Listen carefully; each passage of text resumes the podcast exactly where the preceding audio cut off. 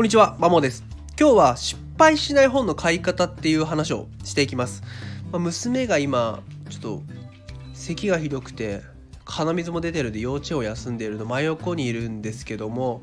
ちょ娘の面倒を見ながら今収録をしております。はい。あの、今日短めです。結論から言うとですね、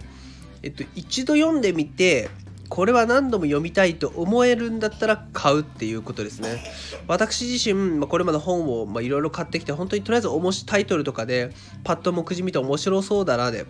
買って、まあ、家で読むんですけども、8割方なんかなんか別に買わなくてよかったなっていうことがありました。多かったです。だから最近は本を読むことは好きなんですけども、書店だったり、その伝えが併設されてるスターバックスでなんか気になる本を手に取ってある程度読んだ上でこれは何度も読み返したい。本当に自分の血肉にしたい。というものだけを買うようにしました、まあ、そうするともちろんお金を他のことに使えるしまあ変な話無駄な本というか自分にとって不要な本でスペースがかさばることもないし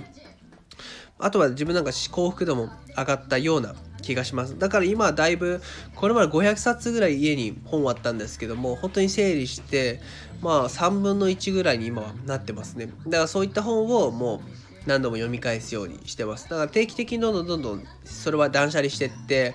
まだやっぱ何度も読みたいなっていう本だけを今残すようにしてます。はい。以上です。是非参考にしてくれたら嬉しいです。ありがとうございます。